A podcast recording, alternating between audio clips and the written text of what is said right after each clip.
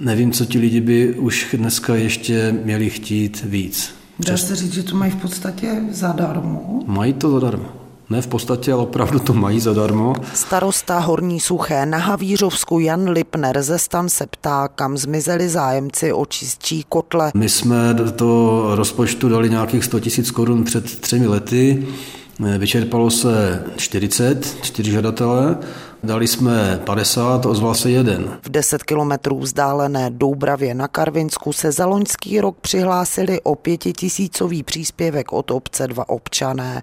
Starostka Jiřina Ferenčíková ze Združení Naše Doubrava vidí vyšší zájem o fotovoltaiku a tepelná čerpadla.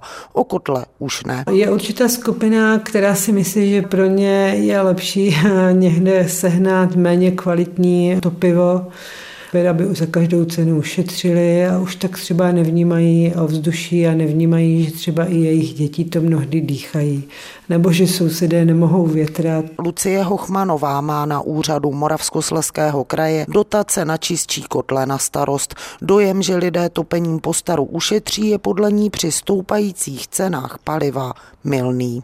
Ty nové kotle jsou dimenzované tak, aby byly účinnější a s tím, že budeme spotřebovat méně paliva, tak de facto bychom měli ušetřit. Já bych doporučila zeptat se sousedů, jako mají teďka zkušenost. Dotace, ze kterých lze pořídit nový kotel zadarmo, jsou vyčerpané jen ze třetiny. Ten zájem opravdu klesá a to rapidně. Říká Lucie Hochmanová v kanceláři, před kterou dřív stály fronty a teď většinou zeje prázdnotou. Stejné pracoviště kontroluje, jestli lidé topí tak, jak mají a od letošního září bude používání těch nejstarších kotlů protizákonné.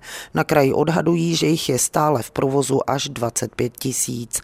Z Moravskosleského kraje Marta Pilařová, Český rozhlas.